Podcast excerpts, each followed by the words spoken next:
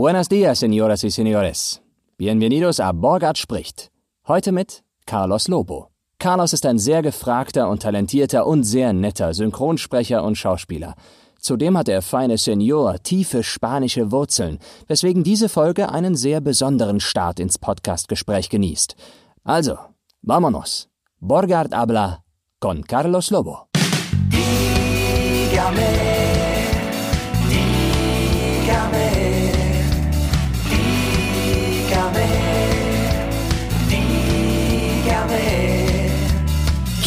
hablar de la vida contigo, dígame. Lo que quiero saber es qué tal tu día, dígame. Dígame, dígame,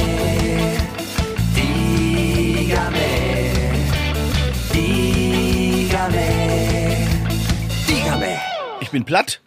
Sehr gut. Dankeschön. Sprichst du, du sprichst Spanisch. Ich spreche auch Spanisch, ja. Ich habe das äh, gelernt, als ich nach Spanien gezogen bin, mal für eine Weile, weil ich Spanisch lernen wollte. Ja. Und habe dort auf der Universität in Salamanca. Salamanca. Ja, Spanisch. Sehr schön, war ich noch nie, aber wunderschöne hört ja Stadt, wirklich ja. ganz äh, tolles. Ich bin äh, genau unten in Malaga. In Die Andalusien. meisten kennen das nur vom Eis, genau. Da wohnen so viele Scheichs auch, ne? Ja. In Malaga. Die haben heißt da so riesen- Scheichs? Nicht Scheichi? Sch- Nicht Schick? Scheiche? Scheiche? Schickis? Scheiche nochmal. Scheichozoten. Ja, ja, ich weiß. Mein äh, neben meinem FC-Fan sein bin ich ja auch Malaga-Fan und ein Scheich hatte das ja damals gekauft. Da waren die zack in der Champions League. Dann hat er sich wieder zurückgezogen, waren die zack in der zweiten Liga. Das macht ein Scheich. Du bist also in Malaga geboren. Nein, geboren bin ich in Mannheim. Äh, Ach so, okay. Das Malaga. Das, Kurpfälzer. Meine Eltern sind halt Andalusier und ich war da auch ein paar Jahre. Äh, und ich fühle mich auch so. Wir haben auch zu Hause ja nur Spanisch gesprochen. Da bin ich meinen Eltern sehr dankbar, die gesagt haben, von der Haustür nach innen Spanisch. In Mannheim meine ich jetzt und von der Haustür äh, nach außen Deutsch und so spreche ich auch äh, Spanisch, wie ich jetzt hier Deutsch rede. Cool. Aber warum hast du in Malaga dann gewohnt? Weil ihr dann doch nochmal darüber gezogen seid? Ja, oder? ich habe da auch äh, äh, ein bisschen äh, Schauspiel gemacht und meine Eltern sind auch wieder hingezogen. Als Kind war ich da äh, und, und nach der Rente sind meine Eltern eben äh, wieder zurück und dann wurde mein Vater leider krank und dann habe ich ihn gepflegt äh, und so. Äh, genau. Zwischen den Zeiten, wo ich nicht fest engagiert war an Theatern, Ja. hatten wir ja dann Zeit manchmal so als Schauspieler, als ich noch nicht so viel gesprochen habe. Und kann man das sagen, wie, wie, wie fühlst du dich als Deutsch-Spanier, Spanier-Deutscher oder Spanier und Deutscher? Wie läuft das? Das war tatsächlich immer eine Frage, die ich mir gestellt habe, weil die so an mir gezerrt hat. Und äh, dann habe ich mich so ein bisschen fast identitätslos gefühlt. Und jetzt im Zuge der äh, Wir sind doch eins, Europa und so, sage ich, ich bin ein Europäer und habe zwei, ja, zwei Herzen, die zu einem verschmolzen sind. Außer beim Fußball. Wollte ich gerade fragen. Außer beim Fußball, da ist es natürlich, äh, die deutsche Nationalmannschaft ist mir so gar nicht nah. Äh, eher Spanien, aber vielleicht liegt das auch daran, dass ich mich mit den Nachbarn immer, äh, die haben mit dem Besen äh, immer auf den Boden geklopft, wenn Spanien ein Tor geschossen hat, meine Mutter dann mit dem Besen an die Decke und so dann haben wir uns immer gereizt. Also ich mochte auch das Spiel nicht, das war mir damals sehr hm, so unsaubere, dreckige 1 zu 0 oder oder gegen Österreich sogar ein abgesprochenes 0-0, ne? so. Nee, da fand ich das Spanisch, spanische Spiel schöner bis vor kurzem und irgendwann ging mir das auch selber auf den Keks mit diesem Tiki-Taka. Äh, für die, die es nicht wissen, ne, dieses kleine. Ja, ja, klein, klein, klein. Ja, gibt ja Leute, die sich nicht für Fußball interessieren. Absolut, das ist richtig. du bist dann, dann doch so ein bisschen hin und her gereist, auch in der, in der Jugend oder in der Kindheit. Äh, in, also in der Kindheit, ja, da waren wir sowieso jährlich bestimmt vier, fünf äh, Wochen ne, in den Schulferien. Äh, in der ganz kleinen Kindheit haben wir auch ganz da gelebt. Meine Eltern hatten aber auch eine Wohnung in Barcelona. Da war ich äh, schon als Einjähriger. Äh, irgendwann haben sie es verkauft, habe ich nicht verstanden. Ich wäre heute Multimillionär. ja, die haben die Wohnung in Barcelona verkauft und dann in, in äh, Malaga dann. Äh, ja. genau, ich bin dann später nochmal gereist. Also ich reise eh sehr gerne, bin aber äh, Anfang 40 dann nach New York, habe da nochmal gelebt, studiert, gearbeitet.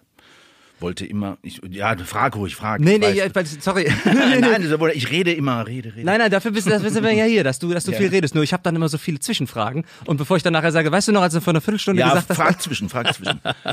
Kein Problem. Ich, ich wollte nur darauf hinaus, weil ich weil ich mir dachte, du bist jetzt hier und da mal hast du mal gelebt und bist dann da vielleicht ein bisschen groß geworden und hier ein bisschen groß geworden. Wo kommt denn Na, dann der groß ist schon äh, Deutschland. äh, Okay, das ist dann der Hauptteil, der Ja, Haupt ja, ja. der Hauptsitz gewesen, weil, weil irgendwann muss man sich ja mal dann auch entscheiden, was was werde ich denn oder was was will ich denn werden? Ja, und das gerade ist ja bei dir. Schauspieler gewesen. Wo Genau. kam, wo war denn da die Entscheidung? Der war das Weg, dann in Mannheim? Na, der Weg war, das war in Mannheim, habe ich, äh, ich habe gerade auf dem Fahrrad dr drüber nachgedacht. Äh, ich war ja Wer bin ich eigentlich? Dem, wer bin ich? Und, und wenn ja, ja, ja.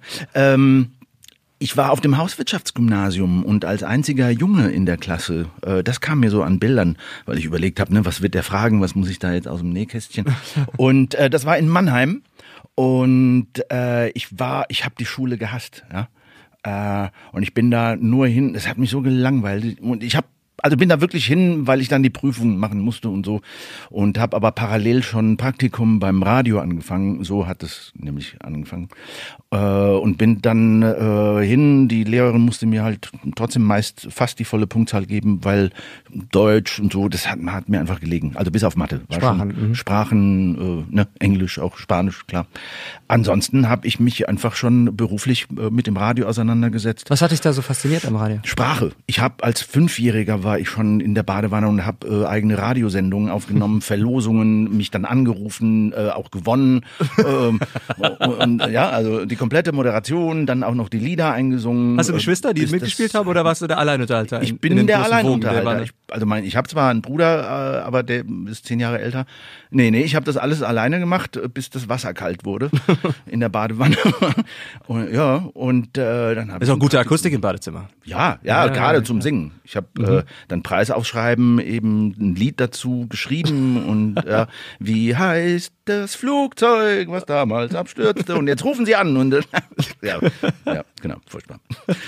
ähm, Und da die Faszination dann zum Radio oder zum, zum Sprechen halt auch schon direkt. Ja, wahrscheinlich kommt das auch durch die mehrsprachig äh, aufgewachsen, ne? äh, die Affinität. Mein Vater hat auch noch, der hatte schon einen großen Humor und hat auch sehr viel gespielt. Äh, ja. Äh, und Radio war, ja, war für mich so das Nächste. Ich bin äh, in, in einem Vorort, also Mannheim-Neckarau, ja. Und damals dachte ich schon, oh Gott, wer soll dich denn hier irgendwie entdecken? Du willst natürlich. Wer kommt ich denn da Schauspieler zufällig an der. Badewanne vorbei? Ja, genau. genau. Ähm, und, und Radio war zumindest noch, es gab Lokalsender und da habe ich mich vorgestellt und die haben zu meiner Verblüffung, weil ich damals äh, nicht ganz so Hochdeutsch äh, reden konnte, äh, schon so Weil der Akzent Mannheimer hattest? Slang, Ach so, aber nicht, der, Mannheimer Akzent. nicht Okay. der spanische, sondern äh, so ein bisschen äh, Xavier Naidoo und so wie die ganzen. Oh Gott, den darf man jetzt gar nicht mehr nennen. der ist ja verboten. Den kenne ich sogar noch. Wir waren in derselben Kneipe, haben wir gearbeitet. Ähm, ja, und dann haben die mir den Platz gegeben. Und von da ging die Kette los, weil wir mal eine Sondersendung für Roncalli gemacht haben. Und äh, der eine der Clowns war Portugiese, wir konnten uns super unterhalten auf Spanisch. Und irgendwann sagte der, ich sehe da so einen Glanz in deinen Augen. Da ist doch noch ein bisschen mehr. Du willst doch nicht nur äh, Radio machen und so. Und äh, ah, habe ich gesagt, ja, vielleicht ja. Und dann hat er mich eingeladen, hat gesagt, du kannst bei uns anfangen. Ich unterrichte dich, ne, Clown. Äh, War das schon nach der Schule? Das war äh, 1989 sowas. Ja?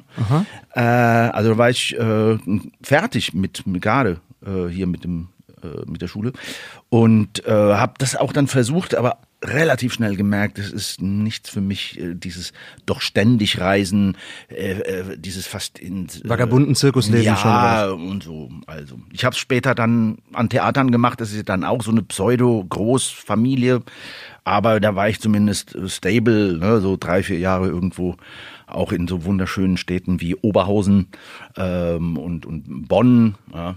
Also ich wollte dann immer in Köln bleiben. Also nichts gegen die die Menschen in Oberhausen, aber es ist einfach schon sehr diese Arbeitermaloche.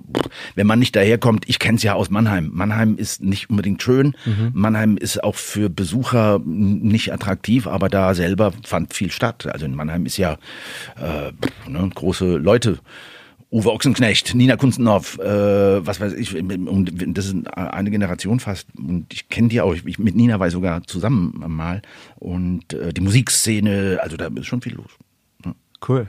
Und du bist dann aber trotzdem irgendwie zeitweise rumgereist mit diesem Zirkus, oder was dann? Oder war das ganz, das, ganz kurz. Das also kurz da, wir reden hier von äh, Monaten. Ne? Äh, Also die Liebe ja, aber das reicht ja schon, dass es es prägt, oder? Dass es, dass man, dass du dir eine Meinung bildest und sagst, nee, finde ich doch nicht so cool Ja. und dass vielleicht einiges hängen geblieben ist auch trotzdem.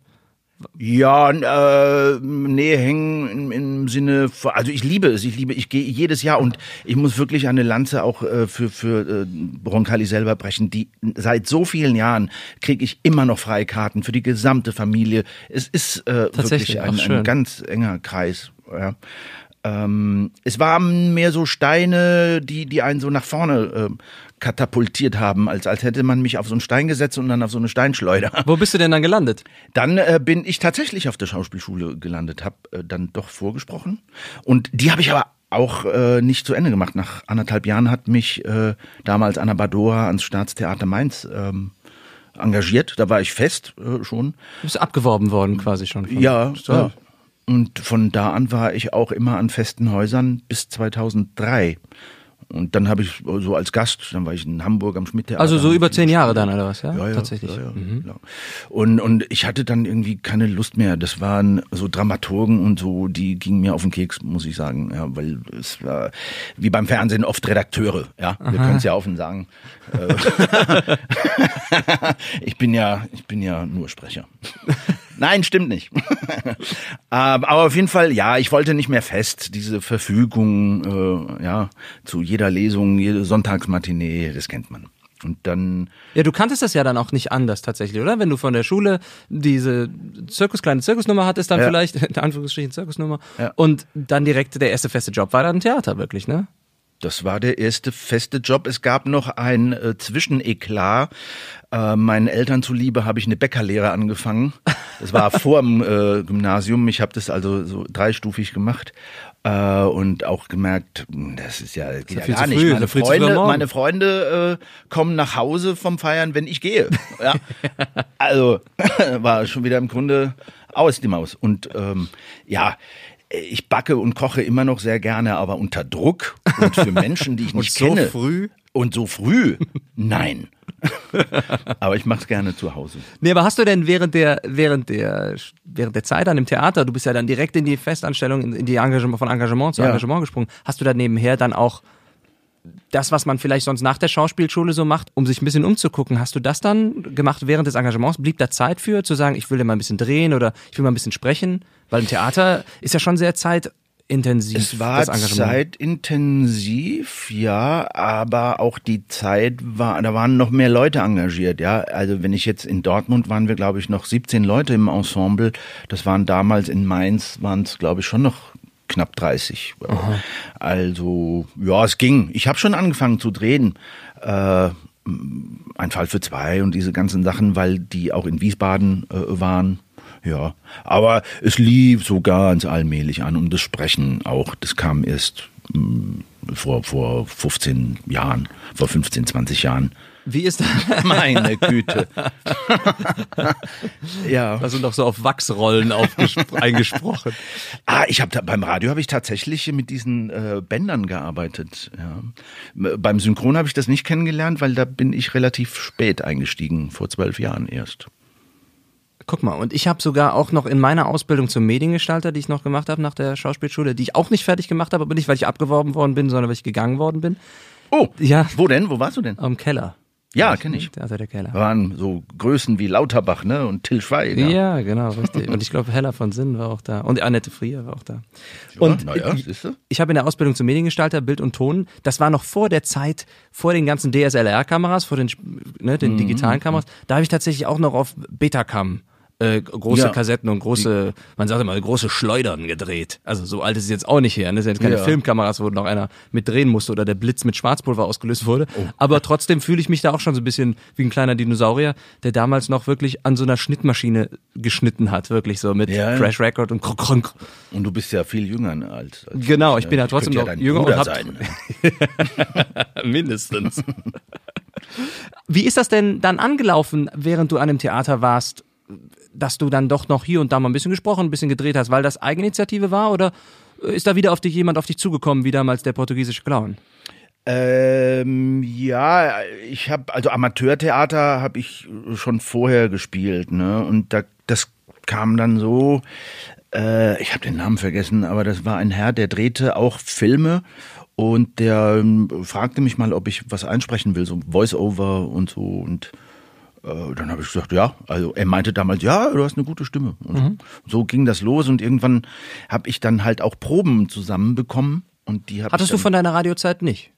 Da hattest doch, aber ganz ehrlich, also ich habe ja dann, ich bin umgesattelt auf Bundesliga-Berichterstattung Oh. und ich habe heute noch Aufnahmen, wo ich mit dem Waldhof Mannheim-Trainer äh, ein Interview führe und er ja schon einen schlimmen Dialekt oder Akzent hatte, aber ich tatsächlich auch. Ja, also da, das kann man nicht verwenden. Mein Phonetiklehrer hat mir dann auch ein Jahr lang verboten, nach Mannheim zu fahren und und da wirklich und er war streng, ein toller. Toller äh, Lehrer. Hubertus Petrol, der war heute Diesen Nachrichten. GPS-Sender, so, so ein, so an den Knöchel genau. gehangen, dass du nicht Genau, genau. Du bist zu nah dran. Dass du so einen Schock bekommst. Ah, Was ich ist muss das denn für ein Helikopter über mir? Ja, ja.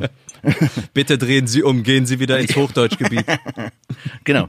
Naja, die Kurpfalz ist schon schlimm. Es ist, es ist so lustig. Ich habe auch mit Daniela Katzenberger, die ist ja auch da aus der Ja. Ecke, und wir haben ja einen Film gedreht zusammen. In, im, Im Dialekt. Und äh, sie dachte tatsächlich, sie redet Hochdeutsch. äh, sie ist super nett. Also äh, und trotzdem ist es, glaube ich, die Eigenwahrnehmung, wie wie der Düsseldorfer selber nicht merkt, dass er Fisch sagt und nicht Fisch. So ist es, glaube ich, auch dann. Wenn du denkst, dass du so redest, dann ist das auch Hochdeutsch. Aber man vergisst die Melodie. Ich habe viele Kollegen hier schon auf der Couch sitzen gehabt, die auch sagten, auf, als sie auf die Schauspielschule gekommen sind, mussten sie erstmal richtig sprechen lernen. Die haben gedacht, ja, Ja. ich spreche Hochdeutsch und das ist so, aber einige mussten sogar neue Vokabeln lernen, weil die das Wort, ich sag mal jetzt ganz blöd, Kartoffel nicht kannten, weil sie da nur ihr, ihr komisches, weiß ich nicht, Krumpenbecken oder was auch immer. Bier, genau. Ja. Wie du da sagst, die eigene Wahrnehmung äh, ist da schon oft verzerrt, Ja. wenn man das von Kindesbeinen so anspricht. Ne? Tatsächlich. Wo kommen denn dann die ganzen Reisen nach, nach New York und dann auch in Spanien, wo du ja auch was beruflich gemacht hast, wo kommen die dann rein in, dies, in, die, in, den, in die Biografie? War das auch noch Werdegang oder war das schon Job? Das, das ist äh, teils Werdegang, äh, dann teils später, wie gesagt, als ich meine Eltern, äh, meinen Vater vor allen Dingen gepflegt habe, äh, hatte ich ja trotzdem Zeit, äh, mich weiterzubilden und so.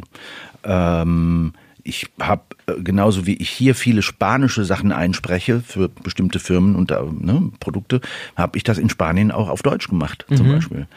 Ähm, und nach Amerika hat's mich getrieben, wie jeden äh, seriösen Schauspieler, äh, der natürlich äh, also weit über die Method Acting hinaus äh, äh, und, und wahrscheinlich, weil ich die Schauspielschule abgebrochen habe, hat irgendwas in mir genagt. Noch das musst du zu Ende bringen und du Fehlt ein Puzzlestück. ja, Und das liegt in Manhattan. äh, Indeed. Und, ähm, und dann bin ich dahin. Ich hatte, ich habe einen Workshop in Berlin gemacht bei Larry Moss, auch ein toller Mensch, der mir irgendwann sagte, äh, hey, geh, versuch's doch mal. Versuch's doch mal, geh doch mal rüber. Und so, und der hat mir dann auch einen Kontakt äh, zu William Esper äh, gelegt und äh, ich konnte da anfangen. Äh, William Esper Studio, ein, äh, eine tolle Schule. Ich finde auch, äh, eben, es geht ja übers Meißner, ist über die Method hinaus. Ne? Meißner Technik ist wahrscheinlich eher nur den schauspielenden Kolleginnen bekannt. Ähm, aber äh, also die Hausnummern können vielleicht helfen. John Malkovich war auf der Schule, Jeff Goldblum und so, äh, Sam Rockwell. Äh, Das ist auch eine Schule mit einem mit einem Abschluss, mit einem bestimmten naja, du, Jahrgang. du und machst, einem- äh, genau. ein- Also nicht auch noch ein erweiterter, elaborierter Workshop, nein, sondern schon- Nein, nein, ich war da zwei Jahre, sieben Tage die Woche, wirklich, Mhm. sieben Tage die Woche. Und dazwischen oder hinterher haben wir uns noch einmal die Woche bei äh, Kollegen in der WG getroffen, haben noch Stücke gelesen. Also die nehmen ihren Beruf da wirklich ernst. Bei natürlich gefühlten 15 Millionen Konkurrent äh, Schauspieler. Äh, ne? ja. Wie alt warst du da, als du da? Das war Weg sehr spät, äh, wie gesagt, Anfang 40. Ähm, und die schrecklichste Erfahrung war, weil wir da auch Körperunterricht hatten, äh, als der äh, Körpertrainingslehrer sagte, so, wir legen uns einfach mal auf den Boden und machen eine Drehung, drehen unseren Körper. Ich wusste nicht, wohin mit meinen Händen, ich, überall knackte es. Ja. Nach zwei Monaten Waren die anderen alle besser. Jungspunde oder was? Warst du da der Opa? Ich der war Klasse? nicht der Älteste, aber ich war halt schon, klar. Also wir hatten von 18 bis äh, ja, auch Mitte 50 äh, Leute, aber die meisten waren jung, klar, Mhm. Schauspielschule. Ja. Ähm, aber ich wollte es wissen und und es hat mir auch äh, Türen geöffnet. Ich, ich hatte natürlich auch Leute in der Klasse, die das waren Kinder berühmter Leute, ja, äh, und die haben mir dann auch gute Castings besorgen können. Ich habe am Broadway gespielt und so und es war eine schöne Erfahrung. Nach drei Jahren habe ich gemerkt, ich bin Europäer und Hm. mit Amerika bekam ich dann so ein bisschen ja, wir kriegen das jetzt so nicht nur Trump äh, mit, sondern überhaupt. Also es ist, man muss da, glaube ich, äh, das wollen. Und selbst die Amerikaner unter sich, wenn sie sich nicht aus der Highschool kennen oder so, ja, sind sie, können sie sehr distanziert sein, lassen Ja. sich nicht in die Karten gucken. Ja, und selbst in der Highschool. Ich bin damals auf die Highschool gegangen, auch für Ah. ein Jahr in Amerika, in Louisiana. Und ich fand es immer total ver verblüffend. Dort ist das Wort Freundschaft hat einen ganz anderen Wert als Ja. hier in Ja. Europa oder in Deutschland auch. Ich finde, Wie ist das da? Ich meine, ich war ja wirklich nur in New York und, und äh, ein paar Monate in LA, aber äh, das ist wahrscheinlich dann nochmal eine andere Denke. Ja, du hast einen Freund dort und das ist dann halt, entweder ist der dein Freund, weil der wirklich dein Nachbar ist und du kannst, kannst ihm nicht aus dem Weg gehen. Ja. Also ich, als ich dort gefragt worden bin, wie viele Freunde hast du so in, quasi und ich habe gedacht, naja gut, okay, ich wohne schon seitdem ich geboren bin in Ehrenfeld, bin da zur äh, Kindergarten gegangen, Grundschule, äh, Gymnasium. Ich habe wahrscheinlich zwölf enge, wirklich enge Freunde, ne? Ja. Und das ist für die unglaublich ungreifbar. Das kann ja nicht sein, das sind doch nur Leute, die du so kennst. So viele Freunde kann man auch gar nicht haben. Ja. Und die sind da wirklich sehr, also okay, ich war da 2001 auf 2002, ne? Das ist jetzt auch schon wieder 20 Jahre her. Keine Ahnung, mittlerweile sind, ist das Internet ja, hat die ja auch ein bisschen mehr weltlicher gemacht, muss man ja so sagen. Die, wussten, die ich haben mich gefragt, ob ich mit dem Boot gekommen bin. Ob es stimmt, dass wenn man ohne Führerschein fährt, die Hände abgehackt Diese bekommt. Gibt's Geschichte, Regen in diese Europa? Geschichte hörst du 30 Mal am Tag. Äh, wir wurden auch gefragt in New York, äh, where are you from Germany? Oh, did you come by bus? Ja, ja. Hm. Aber klar. Schade, so. ne? Oh, Und das war ja dann schon, das war ja ein bisschen später als 2002. Äh, ja, ja. Ja. Äh, auf der anderen Seite gut. Äh, Ich meine, ich weiß auch nicht alles über äh, Amerika, ja, oder aber Ja, ja, gut, aber du weißt wenigstens, welche Himmelsrichtung es liegt. Äh, ja, das stimmt. Das stimmt. Ja.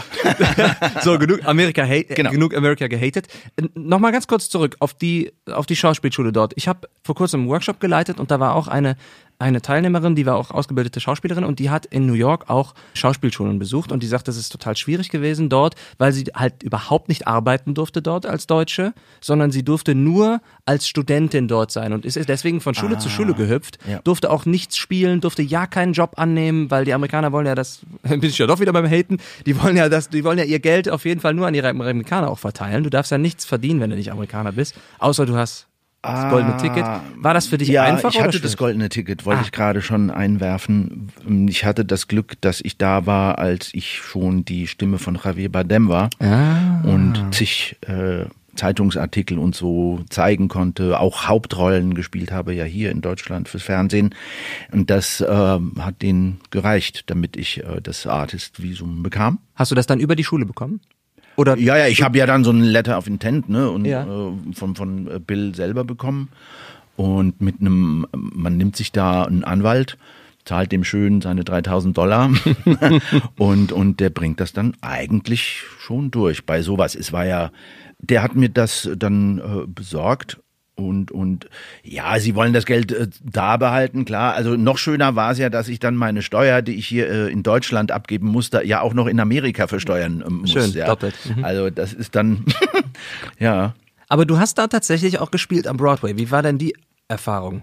Boah. Also, hast, da hast du dann Moment gedacht, wow, ich stehe gerade hier am Broadway und darf jetzt hier Ja, wir haben am, am Duke Theater, das war äh, schön. Ähm, äh, wie gesagt, die sind strenger. Äh, ich weiß noch einmal, da bin ich äh, kurz nach 10, ne? Probenbeginn, äh, ähm, 10 Uhr eins oder so tatsächlich, weil abends dann eine Rundmail kam vom Stage Manager, der äh, dann alles aufschrieb, was so am Tag passiert war, so wie hier auch Theaterprotokoll. So, Mr. Lopez ja, was one minute late. Boah. Ja, also das ist schon krass. Äh, aber ich habe auch schöne Zeit. Also ja, es ist toll. Es ist wirklich toll, ja, für eine Zeit lang. Äh, dann geht man sehr schnell über im WG-Zimmer wohnen für 800 Dollar und und, und so. Aber es war für mich eine wunderbare Zeit. Ich konnte, wie gesagt, auch arbeiten. Ich habe dann auch so Jobs gemacht wie äh, Usher am, am, im, im Kino, ja, so ein Einlasser äh, oder oder auch am Theater. Deswegen kam ich überhaupt. Susanne Vega, kennst du die noch? Susan Vega, ja. Susan Vega, Hello, my genau. name is Luca? Nee. Zum Beispiel. Doch, ja, ne? Dap, dap, da, dap, dap, Ja, ja. Die hat mir ein Privatkonzert gegeben, ähm, weil, weil ich da eben dieser Einlasser war und die hat sich eine halbe Stunde warm gesungen und kein Mensch war drin außer mir. Ich saß in der Mitte des Saals und ich kannte sie natürlich auch, ist ja klar. Und ich war so, uah. Also es war unglaublich, ja. So, so Sachen passieren dann in Ja, Amerika. Das, das fand ich, das ist ja das, was man auch hören will ne, und sehen will, klar. Lass mich nochmal einen Schritt zurückgehen. Du hast es eben so salopp reingeworfen. Du warst ja schon die Synchronstimme von Javier Bardem. Wie ist das denn passiert? Das war ein klassisches Casting, ein Anruf aus München, irgendeine nette Dame äh, von damals äh, der FFS-Firma, äh, die sagte, ja, wir suchen ein, eine Stimme, die äh, auch äh, spanischen Akzent quasi nachmachen kann oder macht. Und dann bin ich nach München gefahren. Das war für den Film Vicky Christina Barcelona. Du warst damals schon etablierter Null. Synchronsprecher. Ich habe Nothing. noch Okay. nie, also noch nie. Äh, das war auch etwas für mich Unerreichbares. Ah, ich hatte in jungen Jahren gehört, ein Kollege hatte, ich, hatte sich, glaube ich, mal beworben und äh, flog direkt raus, äh, weil äh, die gesagt haben, so jetzt spielen Sie mal hier rauchen und er wollte eine Zigarette in den Mund Im nehmen und im Studio und so. Und für mich hatte das sowas, oh, das ist ganz schwierig, das machen ja nur die Großen und so. Genau. Und das kam äh, 2008. Und dann bin ich da hingefahren und es war echt lustig. Ich habe dieses Casting gemacht, hatte wirklich null Ahnung und einen Kopfhörer an mit äh, dem Regisseur. Und dieser Regisseur sprach zu mir, Carlos, ja, das war sehr gut und so. Und ich dachte, das gibt's doch gar nicht. Das ist die Stimme von John Malkovich, was er auch so war, Joachim Tenstedt. Aber das war schon ulkig. Und der hat dann gesagt, ja, super, passt drauf, nehmen wir. Und seitdem äh, ja, bin ich die Stimme von Javier Bardem, bis auf ein, zwei Ausnahmen. Ja, man hört auch immer wieder von Kollegen aus Berlin, die sagen, äh, oder Leute, die schon mal in Berlin gesprochen haben, die sagen, ja, dann sitzt du da im Studio und du hast dann einen Regisseur auf dem Kopfhörer oder eben durch die Boxen hörst du Hm. den und dann denkst du dir, hey, warte mal, das spricht doch jetzt gerade Tom Hanks mit mir oder nicht? Oder Ja, ja, der ja, der. Weil die Regisseure halt auch oft Synchronsprecher sind und dort äh, große Rollen sprechen und so. Ja, mittlerweile ist es ja toll. Also ich bin ja jetzt doch sehr oft in Berlin und München und so und dann eben triffst du auf Kollegen. Ich habe ja Skyfall hat ja Javier Bardem auch gemacht und dann hat irgendwann ähm, äh, James Bond, äh, wie, wie heißt der jetzt? Ähm, Skyfall, wie heißt denn der? Der- der. Schauspieler. Ja, ja, Daniel Daniel, Craig. Craig. genau. So und und die deutsche Stimme war natürlich auch äh, Mhm. ein Kollege und der hat dann Regie gemacht und auf einmal äh, stellten wir fest, huch, wir sind wir sind ja wir sind ja eigentlich James Bond und der Bösewicht. das stimmt. Cool. Ja, aber das ist doch super, dass du, dass du diese Stimme weiterhin fest hast, obwohl du als Homebase hier Köln hast, musst du Ja, sagen. bleibt ne? auch so. Und du bist viel unterwegs für solche Jobs eben, für Gerade Synchronjobs? Synchron, genau, zum Drehen. Ich drehe ja viel vor der Kamera. Was ich nie verstanden habe, ist, dass man beim Synchron auch drehen sagt. Das verwirrt mich immer. Aber hier in der Gegend nicht, Nee, ne? nee, also das nee, sagt, ich kenne das auch, Berlin, dass ja, man das sagt, genau, in Berlin, was irreführend Klar haben ist. sich die Bänder früher auch gedreht, aber trotzdem ist es sehr verwirrend für mich, weil ja. Ich habe äh, einige feste Stimmen und die holen mich schon nach Berlin. Äh, natürlich hauptsächlich oft äh, für äh, Akzent, ja, aber mittlerweile, also auch bei dem selber spreche ich ja oft auch ohne Akzent. Wollte ich gerade fragen, das ist nicht immer mit Akzent, ne? Nee, nee. Das ist sehr leicht erklärt. Also wenn er selber englische äh, Filme dreht als Ausländer, als Spanier, dann spricht er mit einem Akzent. Wenn er jetzt einen spanischen Film dreht als Spanier, dann übersetze ich das eins zu eins äh, ins Deutsch mit Ja. Klarer äh, Aussprache. Sonst ist er bekloppt, wenn der eine plötzlich einen Akzent Ja, hat ja, und alle anderen ja. Spanier nicht. Was liegt dir mehr oder woran hast du mehr Spaß? Äh, das nimmt sich nix. Ne? Nö. All- Alles gut. Ich, es macht mir überhaupt Spaß, äh, einfach bei ihm äh, die Sachen zu machen, weil er so verrückte. Äh, ich habe mit Axel Malzacher, einen tollen Regisseur, auch ähm, den Caribbean-Film gemacht, Fluch der Karibik, und da hatte er die ganze Zeit so viel Blut im Mund. Und dann mussten wir, hat mir Axel immer Buttermilch mitgebracht. Ich kann keine Buttermilch mehr sehen, aber das ist eine schöne Anekdote. Ja. Sind wir vom Mikrofon rumgesammelt, ja? Ja, ja. Und dann einen Eimer unter mir gehabt. So, Welche Rollen sprichst du denn dann noch, wenn du sagst, dass du noch... Demin Bichir ist fest, den kennt man aus Weeds zum Beispiel. Mhm. Äh, den durfte ich glücklicherweise in The Hateful Eight äh, synchronisieren Cool. und habe dadurch auch äh, Tarantino kennenlernen dürfen in Berlin. Es war auch verrückt. Mega. Ja. Ähm, also wirklich mega. Also bist du da so wirklich in Synchron? Also viele Anekdoten hier sind da so ein kleines Reinstolpern bei dir, ne? So ein bisschen in Synchron reingestolpert, du wolltest es immer machen, hast aber Ja. nie richtig irgendwie die, den Ja. Mut zusammenbekommen und plötzlich sprichst du die Rolle und dann... Ich glaube, das ist wahrscheinlich eine unterbewusste Lebensphilosophie von mir, mich da nicht so, je mehr ich mich irgendwo rein knie, umso weniger klappt. Und wenn ich dem gar nicht so viel Beachtung schenke, dann kommt einem mehr so, keine Ahnung, ob es da wirklich so Gesetze der Attraktion gibt oder nicht, äh, ist mir letztendlich egal. Ja, es ist ja vielleicht auch ein bisschen Selbstschutz, dass du dich nicht so sehr rein investierst. Ja, meine ich ja. Je Hoffnung, mehr, Ne? wir, ne, so ein bisschen passt ja jetzt die self-fulfilling prophecy, aber auf jeden Fall, je mehr ich etwas will, desto weniger kriegst es. Ja, Und ja, ja. je mehr ähm, ich ent, ja so entspannt Self-fulfilling wäre eher, wenn du sagst, ah, ich krieg's doch eh nicht, ne? Ja, Ich- ja, genau. Und dann, Ja. ja. klar, weil das nicht geklappt hat, ne? Ja. Ja. Also was ich glaube ist, dass du eine Ruhe reinbringen kannst und die Ruhe hast du, wenn du dir nicht so viel Gedanken machst und und und unbedingt was willst und so. Der Markus Hase war letzte Woche hier und der erzählte, dass Wer ist er. das denn? Kenne ich nicht. Was für ein Typ ist das denn? Markus, entschuldige. Entschuldige, natürlich kenne ich dich. Der erzählte, dass er zu seinem Vorsprechen des, der Schauspielschule quasi noch Restalkohol im Blut hatte. Weil er kam auch, kam auch zu spät und es war irgendwie schon der sechste Anlauf bei der, ich weiß nicht mehr genau, wie vielte Schauspielschule es schon war. Ja. Aber da ist er dann mit so einer Leichtigkeit, mit so einer Leck mich am Arsch Einstellung rein, so komm, jetzt, ich mache es jetzt irgendwie. Ja. Hat geklappt. Ja. Ne? Vielleicht ist das das, was du auch meinst. Die Ne? größten Rollen, die ich auch auf der Bühne oder vor der Kamera, äh, also wofür ich auch die größte Anerkennung bekommen habe. Warst du immer Freunde- betrunken? Äh, nein, die habe ich ohne ähm, Mühe. Einfach, die, die, die sind ähm, einfach so mir zugeflogen. Also die, die Natur, ja. Ich äh, denke an den Esel im Sommernachtstraum. Da, äh, da habe ich mich überhaupt nicht gequält. Das war so, das kam, ich habe gemerkt, wie das so kam. Ja? Und äh, ja, bei Rollen, wo ich nicht so einen Zugang hatte und mich dann so bemühen und bemühen, das kann halt sehr schnell in Krampf ausarten. Ja, das ist ja auch bei Castings, die ich manchmal mache als, als Synchronsprecher, da merke ich ja auch, bei Sachen, wo ich mich so sehr anstrengen muss, wo ich fast denke, nee, da besetzt der gerade echt den Falschen. Da bin ich dann Ja. auch manchmal froh, wenn es nicht klappt, weil ich denke, da würde ich mich, da würde ich mich zu sehr abmühen müssen, werde so kritisch mit mir selbst. Nicht, dass ich die Herausforderung nicht annehme, aber dass ich halt denke, ähm, dass, da wird jetzt keine Seite glücklich bei. Weißt du, was ich meine? Ja, wenn du das so erkennst. Also ich denke, äh, also deswegen sind ja auch gute Regisseure da, äh, dass die mit einem so einen Weg bestreiten. Und am schönsten finde ich es natürlich, wenn man irgendwo anfängt und aber da landet. Äh, Wenn man sich gemeinsam erarbeitet. Genau, und dann auch zurückblickt blickt und sagt, hey, irgendwie bin ich wieder ein Stück vorangekommen und gewachsen. Und jetzt derzeit bist du überall schön verwurzelt bzw. etabliert. Beim Sprechen, beim Synchronsprechen, beim Schauspielern auch. Ja, also ich habe vor drei Jahren entschieden, wirklich nicht mehr fest engagiert zu sein am Theater. Die Zeit ist wirklich. War, hattest, du vorbei. das schon mal und hast es dann Ich hatte gebrochen? das schon mal und bin ja dann danach äh, in, in Amerika gelandet.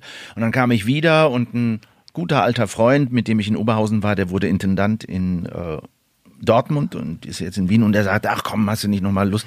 äh, und dann habe ich gesagt, okay, komm, ich gehe dahin. War da vier Jahre und das war einfach ja eine Katastrophe für alle Beteiligten. So ein bisschen wie Howard Carpendale, die Comeback-Tour von der Comeback-Tour von der Comeback-Tour. Ja, ja. Hast du das öfter hab, mal? nach drei Jahren habe ich dann gemerkt, mm, die Bühne fehlt dir doch. Jetzt gastiere ich, jetzt mache ich ein schönes Stück in Mainz und Umgebung, eine, eine schöne Komödie. Und ich klar eben, ich habe für mich, glaube ich, beschlossen, äh, die nächste Zeit will ich nur noch leichte Komödien, kein irgendwie, du gehst hin, äh, stellst dich als Baum, schreist Liebe und gehst wieder ab oder so, sondern nein, ich will ein Stück mit Anfang, Ende, Küssen und Schluss oder äh, Essen oder so. Ähm, das, das ist jetzt der Fall. Es ist ein, ein tolles Stück, eine Extrawurst. Und das mache ich in Mainzer Kammerspielen und äh, mit sehr netten Kollegen und guten. Schön. So. Als Gast und fertig. Und, äh, Für eine bestimmte Spielzeit und abgerundet dann. ja, vielleicht auch länger, aber dann weiß ich, das ist das. Ich mache das Stück. Ich habe mir es ausgesucht, ja. Kein Intendant hat mich besetzt, äh, sondern ich habe gesagt, ja, das Stück äh, gefällt mir sehr gut, die Rolle finde ich gut, äh, will ich machen. Und es ist einfach, ja, äh, vielleicht ein bisschen zurückgehen in die Zeit, ne? äh, weil sich das Theater doch recht verändert hat. Außer beim Synchron, in welchen, welchen Genres des Sprechens bist du sonst zu Hause, würdest du sagen? Zu Hause bin ich ganz viel in Computerspielen. Da kennen mich die meisten Leute aus, äh, keine Ahnung, äh, The Last of Us ist ein Spiel. Ja, äh, krieg ich ganz viel. Da hast du Fanpost. eine der Hauptrollen gesprochen. ja, ne? Joel. Ja, Joel. Ähm, Da waren wir jetzt noch, ich habe im, im zweiten habe ich mitgemacht, da war ich Ah, der, äh, der Manny, der, äh, einer der, der, der, der Böse, ja, wohl, es ist ja eigentlich nicht, kannst du nicht wirklich sagen, welche Seite jetzt die Bösen waren. Ja. Ohne jetzt hier Leute, die das noch spielen wollen. Entschuldigung. Ich krieg Briefe von 14-Jährigen und äh, denk mir, Alter, ihr spielt schon Zombie-Spiele? Alles klar. Okay. Ach, das Zombie-Spiele sind ja gar nichts, wenn du 14 bist. Ja, weiß ich nicht. Bei mir, weil ich, ich hatte noch dieses Spiel, wo man links und rechts äh, so einen Ball Ping, und Pong, so, Pong. Ja. Genau. Damals von Thomas Gottschalk auch- beworben. Hast du da auch äh, Briefe an Gott, Thomas geschrieben?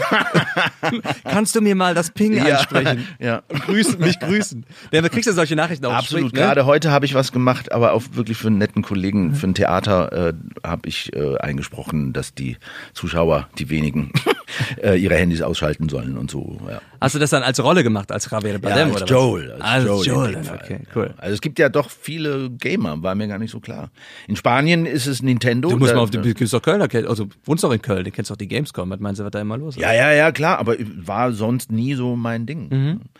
Ja, genau. Was äh, hier äh, äh, die Zombie-Spiele und so sind, Uncharted und so weiter, ist in Spanien Nintendo. Da äh, bin ich beim, äh, ich weiß gar nicht, wie die alle heißen, Mario Smash, da, da, da, da, da. Dann kriege ich auf einmal Briefe von irgendwelchen Spaniern. äh, Da sprichst du dann noch Spanisch auch, ja? das ist dann Spanisch. Genau. Cool. Ja. Das, ist, das kommt noch aus der Zeit, auch wo du da gewohnt hast, hast du da schon da Fuß gefasst oder äh, als, als Spanisch machst du, als Espanol, ja? Ja, Espanol. Espanol, Mhm. genau. Ja, ja. Für, für äh, ganz normale spanische äh, Spiele oder äh, in Spanien bin ich zum Beispiel der, ähm, darf man hier eigentlich Werbung machen, der Ricola? Du darfst eigentlich sagen, was du alles möchtest. Ja, ja, Ricola! Gut, also äh, genau, das ist Ricola. Wer hat's erfunden? Äh, Mache ich in Spanien. Ja. Hast du schon mal eine Rolle auf Spanisch und auf Deutsch gesprochen? In einem Rolle? Spiel oder in einer, in, einer, in einer Serie auch vielleicht in einem Film? Hm, Fällt mir jetzt nichts ein. Also wenn dann Deutsch mit spanischem Akzent oder umgekehrt. Aber also gleichzeitig. Mhm. Also ich dachte in beiden Produktionen. weißt du? Spanisch und Deutsch. Äh, ja, ja, das, das gibt's schon. Das gibt's schon öfter. Ja.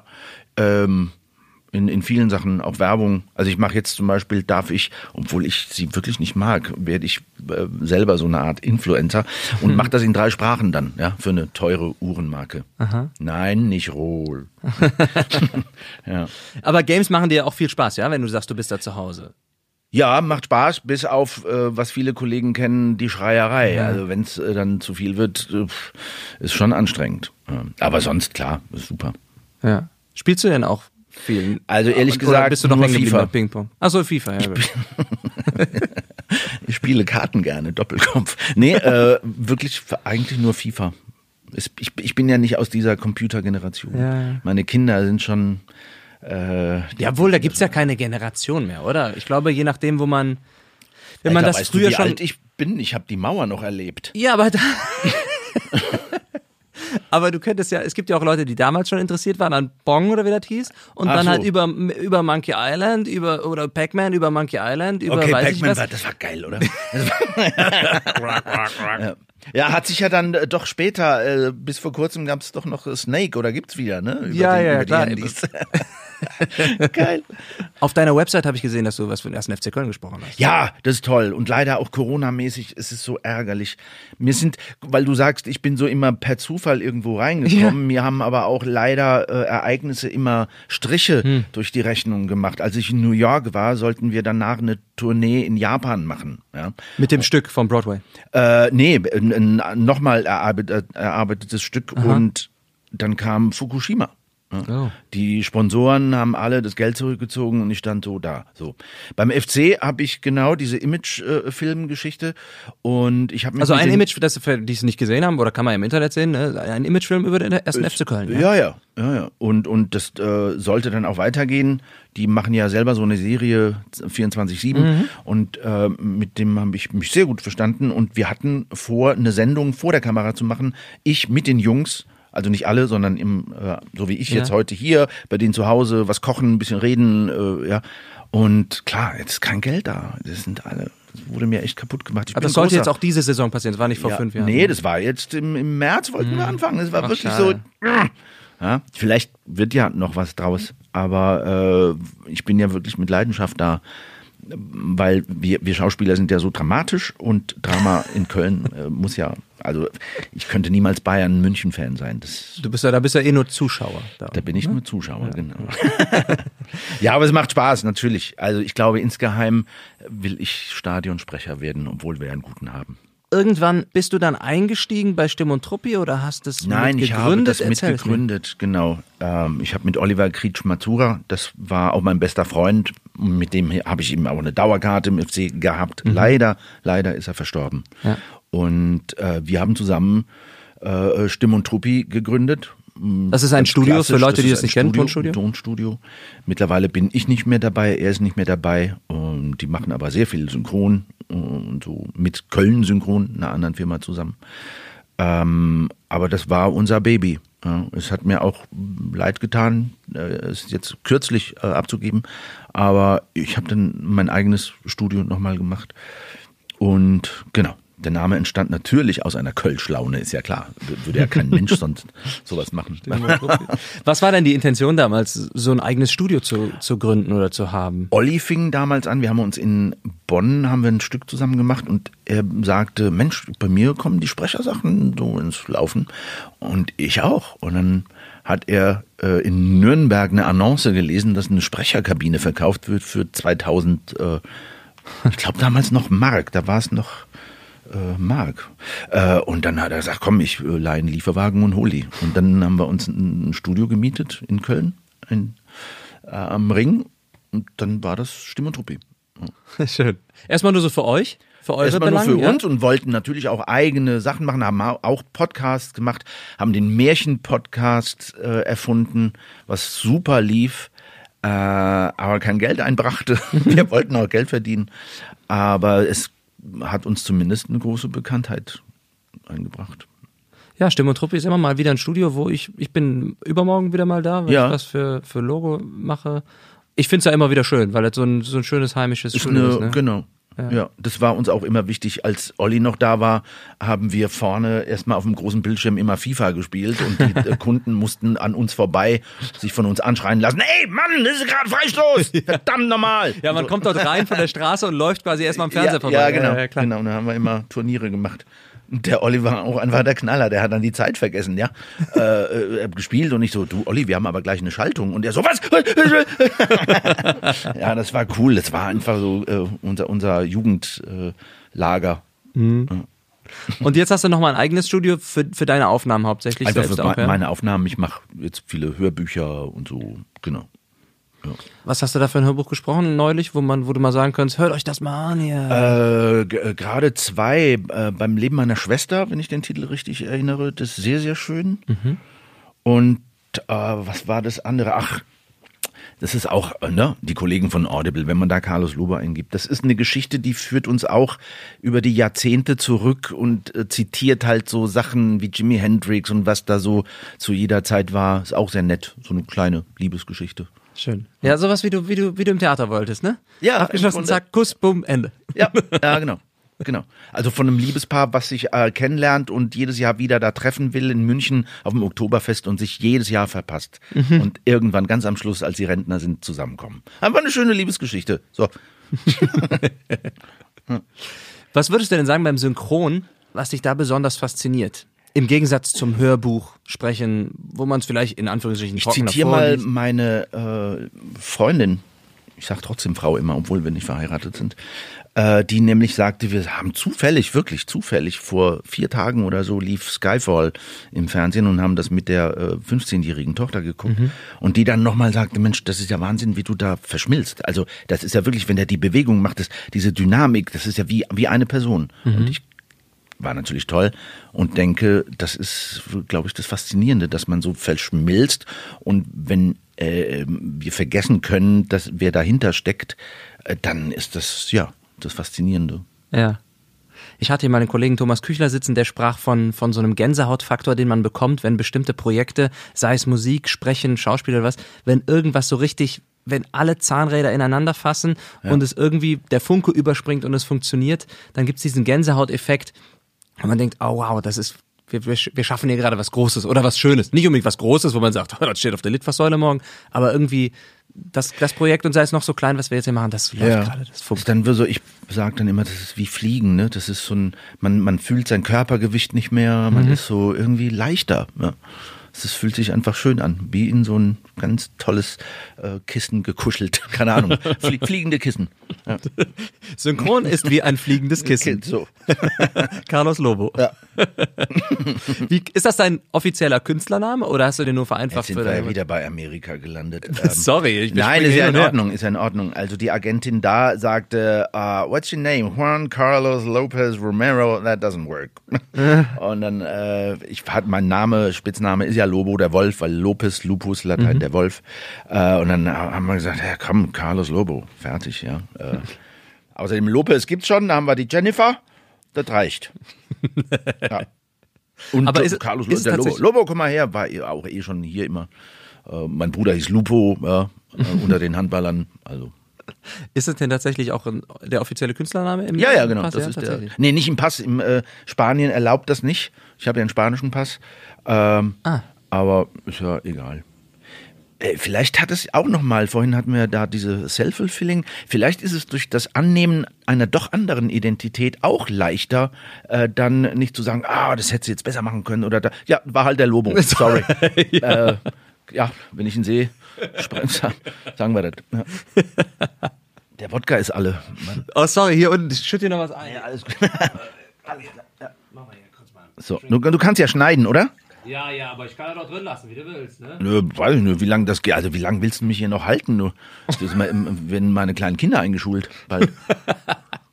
Dein, dein, Tochter sagst du, ne? Hast du? Vier Stück. Vier Stück, deine vihr Töchter. Nee, vier, oh Gott, vier Töchter. mehr- Plus Frau. Also, okay. Ich, hab, ich war ja schon einziger, wie gesagt, Junge in der Klasse. nee, nee, das wäre mir zu viel. Äh, Werden die auf zwei Spanisch Kinder erzogen? und zwei. Äh, mit den beiden Kleinen spreche ich noch mehr, das stimmt. Mhm. Ich sollte eigentlich auch mit den Größeren, die sind ja dazugekommen, das sind nicht meine eigenen. Äh, und, und die haben auch Spanisch in der Schule. Ähm, aber ja, wahrscheinlich müsste ich ja das. Äh, die, die, die können das, die verstehen. Alle, alle vier verstehen sie mehr, als dass sie reden. Und jetzt habe ich aber beruhigen, beruhigenderweise von meiner Freundin äh, gesagt bekommen, dass es normal ist, dass sie sich für eine Sprache erstmal entscheiden und die Ja. zweite später kommt.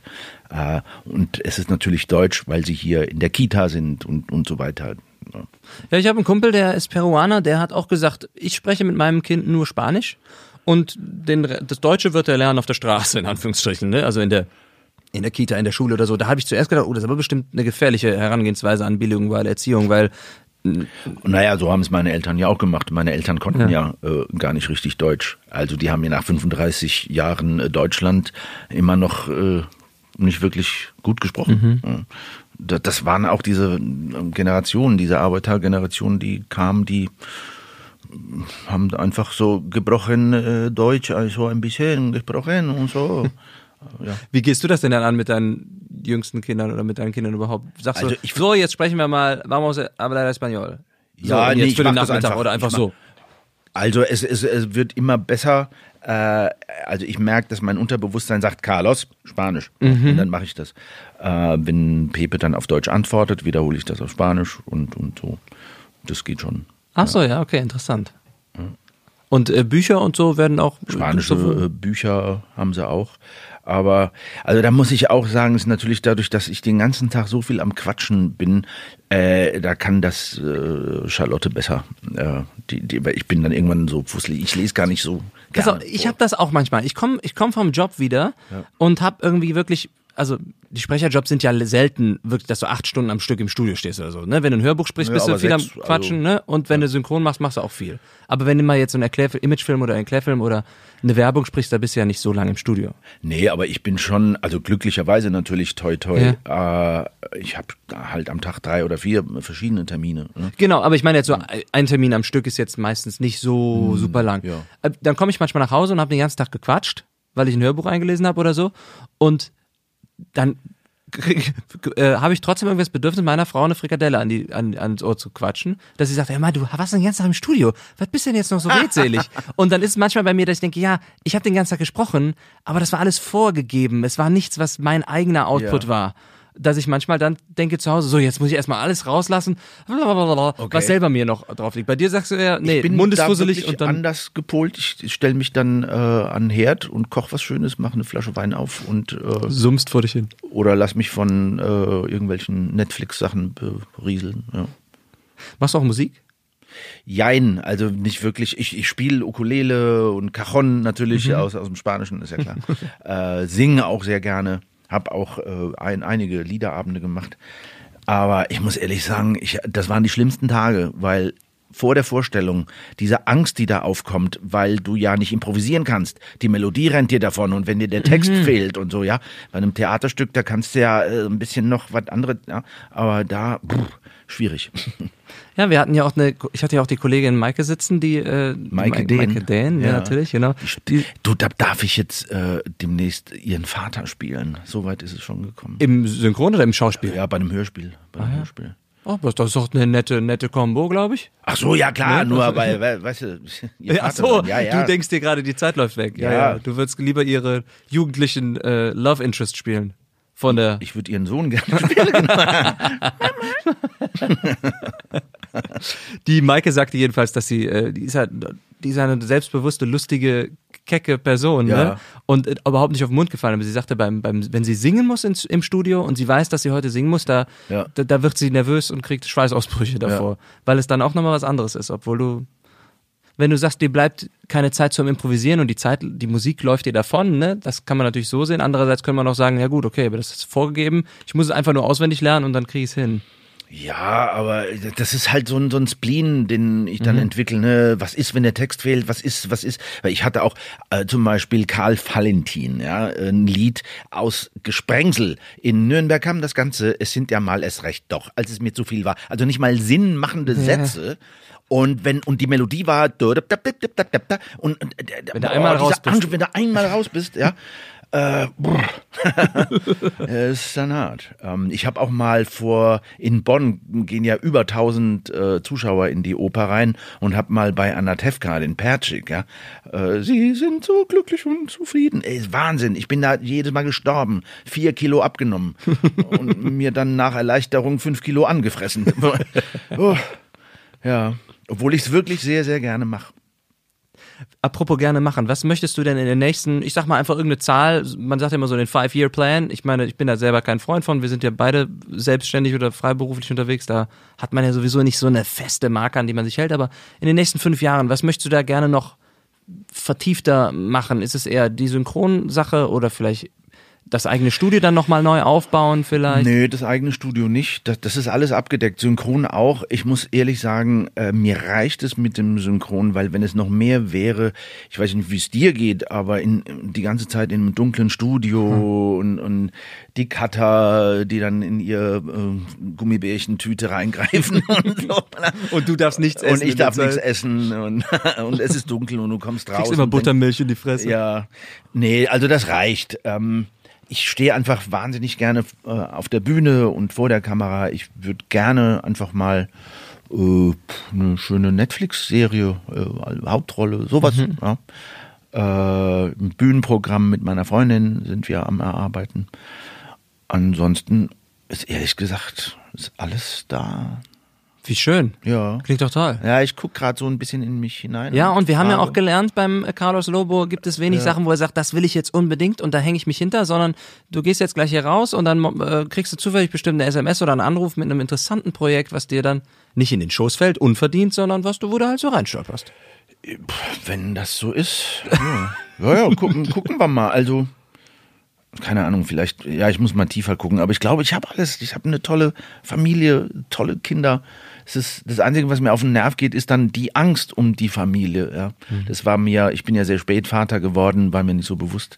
Aber diese Bilder, die einem dann so kommen, äh, ne, dass dem Kind was passiert Ja. oder so, das ist schon sehr lästig. Bin ich sehr unzufrieden damit. Gut, bis zur ersten Hälfte des Satzes wollte ich noch sagen, auch Mensch, wie schön, was für ein angenehmes, angenehmes Dasein und wie wohlfühlend für die Seele. aber dann hat er ich glaube, jeder hat doch da Ja. äh, Sachen. Also zum Beispiel auch körperlich müsste mehr Sport machen, so Sachen. lieber Carlos, lieber Juan Carlos, Ja, López Romero, du kannst es ja. Say it. Juan Carlos López López Romero. Eso es. Muchas gracias por la visita. Eh, nos vemos la próxima vez. Sie? Und dann kennen wir uns ja, wenn wir uns mal zufällig äh, im Studio begegnen jetzt, ne? Ja. Wissen wir, wer wir sind. Selten ist man ja heutzutage zusammen vor Ja, Mikro, besonders ne? in dieser Zeit muss ja. sowieso der eine schon längst weg sein, bevor der andere sich die Hände waschen geht, ne? Aber, stimmt, aber manchmal, wenn ich deinen Namen auf der Dispo sehe, dann Ja. ich, ach toll. Da freuen wir uns. und so, Lächeln. ja. Genau. Ja, sehr schön. Alles Gute für die Familie und für dich und bis zum nächsten Mal. Vielen Dank. Bis bald.